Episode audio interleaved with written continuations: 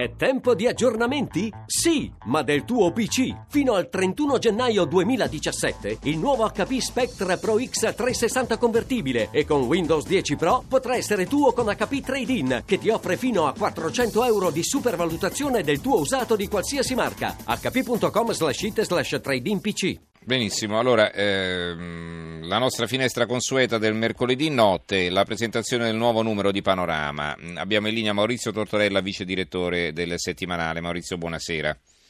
Buonasera Stefano, buona, buonasera a tutti i tuoi ascoltatori. Allora, presidente fermi Matteo Nerone, ci si vede eh, Matteo Renzi vestito da Nerone con il Colosseo che prende fuoco. Punito dall'Italia, Renzi tenta di punire gli italiani trascinandoli nel vicolo cieco dell'instabilità. L'unico che può spegnere questo incendio istituzionale è Sergio Mattarella. Allora, eh, voi come analizzate quanto successo con il voto di domenica?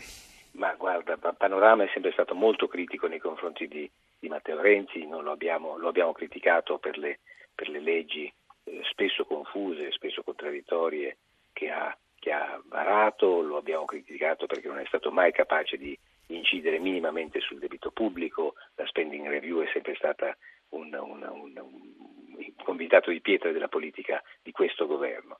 Il, il risultato del, del, referendum, che è, così, che è stato così clamoroso e sul quale Panorama aveva puntato, perché la penultima copertina era tutta per il no, eh, ha mostrato ancora una volta che, che, che, con il comportamento che ha adottato Matteo Renzi ha, eh, si, è, si, è, rivelato piuttosto eh, propenso alla deresponsabilizzazione. Ha fatto confusione, ha detto prima elezioni sì, poi elezioni no, eh, eh, rimangono, me ne vado, me ne vado, poi rimango e non si capiva niente. Il nostro appello al Presidente della Repubblica, che è stato chiuso in, in redazione il martedì notte, eh, è proprio quello che poi per fortuna è stato eh, colto in anticipo dal Presidente Mattarella perché appunto ha subito bloccato l'idea di andare al voto che era evidentemente impossibile in tempi immediati perché con, con il sistema elettorale varato dal, dal, dalla maggioranza evidentemente non si può andare a votare perché non, non, non pre, di fatto prevede due sistemi completamente diversi e opposti tra di loro per Camera e Senato, quindi è evidente che era impossibile. Ma anche la pretesa di, di Renzi di eh, coinvolgere nel governo le opposizioni è evidentemente una, una bluff, tant'è vero che sia Salvini sia Forza Italia eh, hanno detto di no e altrettanto hanno fatto i 5 Stelle. abbiamo pensato, oltre appunto a questo appello che, che, che appunto vediamo per fortuna colto, colto subito dal, dal, dal Quirinale, di um, proporre anche qualcosa di estremamente positivo, cioè abbiamo affidato i nostri migliori eh, commentatori un'analisi di quelle che dovrebbero e potrebbero essere le politiche del, del, prossimo governo o anche di questo governo se dovesse rimanere in, in vita, perché obiettivamente questo governo ha appena approvato oggi eh, con la sua maggioranza di 173 senatori la legge di bilancio, quindi è evidente che ha gli strumenti e, le, e la forza parlamentare di poter andare avanti. Abbiamo chiesto quindi a Luca Ricolfi, Giulio Sapelli, eh, Michele Tiraboschi, Claudio Martelli di valutare quelle che potrebbero essere le corrette politiche sulla crescita, sull'Europa, sulle banche, sul lavoro e quant'altro, mm-hmm. e, sui, migranti. Se poi mi, puoi sapere cos'altro c'è nel, nel numero, certo, come, sì. come, come, facciamo sempre il mercoledì sera, scusami, io suggerisco la lettura di una intervista in, in esclusiva che è, è molto, molto interessante e che l'intervista a un polacco di 68 anni che nessuno conosce, ma anche noi lo, lo conoscevamo, si chiama Thomas Turowski ed è stato un gesuita, cioè eh, in Vaticano, in realtà tra gli anni 70 e, e fino al 1982.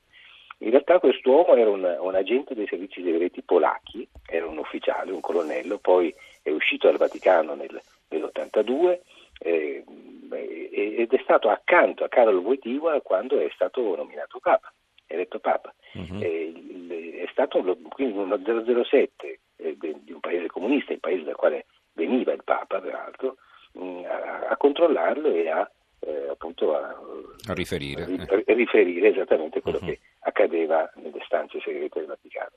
Cosa dice tra le tante cose molto interessanti Thomas Turowski, che oggi appunto 68 anni, è stato ambasciatore tra l'altro della, della Polonia a Lavana e a Mosca, quindi ha, ha poi avuto una, un interessante ruolo anche diplomatico.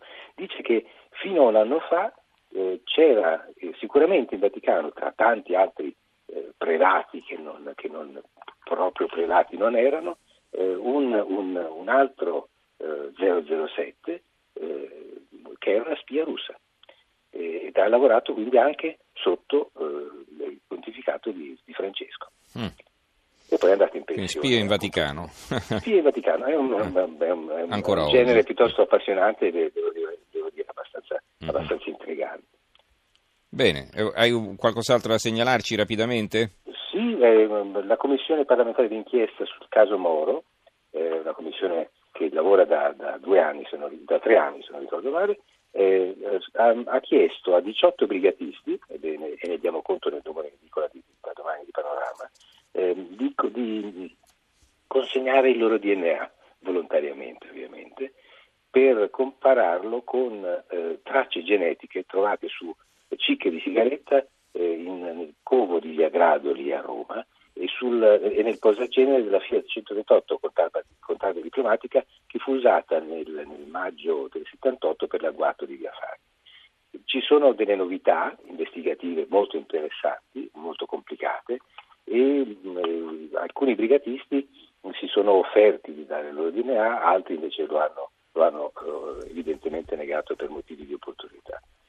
Se poi vogliamo andare sul natalizio, invece eh, suggerisco una, la ghiotta lettura di un articolo eh, nell'ultima parte di Panorama, quella dedicata appunto alla, alla, alla leggerezza, in questo caso alla bontà, eh, sul panettone, perché eh, abbiamo chiesto a sette grandi, grandi chef, grandi cuochi, per esempio da Eugenio Massari ad Alessandro Comaschi, da, eh, a, a tanti altri, eh, da una loro interpretazione artistica del panettone e tra fotografie e ricette devo dire c'è di che, c'è di che eh, farsi venire l'acquolina in bocca. Tra l'altro il panettone sta vivendo una nuova primavera perché eh, c'è il boom delle vendite in Gran Bretagna. No? Apprezzato ovunque, mm, soprattutto mm, in Gran Bretagna. Sì. Benissimo, allora ricordo la copertina di Panorama, eh, Presidente fermi Matteo Nerone, eh, dopo il no, altro che manovre di palazzo, ecco le sei priorità che servono al Paese, quindi sui temi eh, elencati poco fa da Maurizio Tortorella, punito dall'Italia, Renzi tenta di punire gli italiani trascinandoli nel vicolo cieco dell'instabilità. L'unico che può spegnere questo incendio istituzionale è Sergio Mattarella e stanno incominciando le consultazioni, quindi vedremo che succederà. Allora, grazie a Maurizio Tortorella, vice direttore di Panorama, per averci grazie presentato questo numero. Grazie, e buonanotte. buonanotte. buonanotte.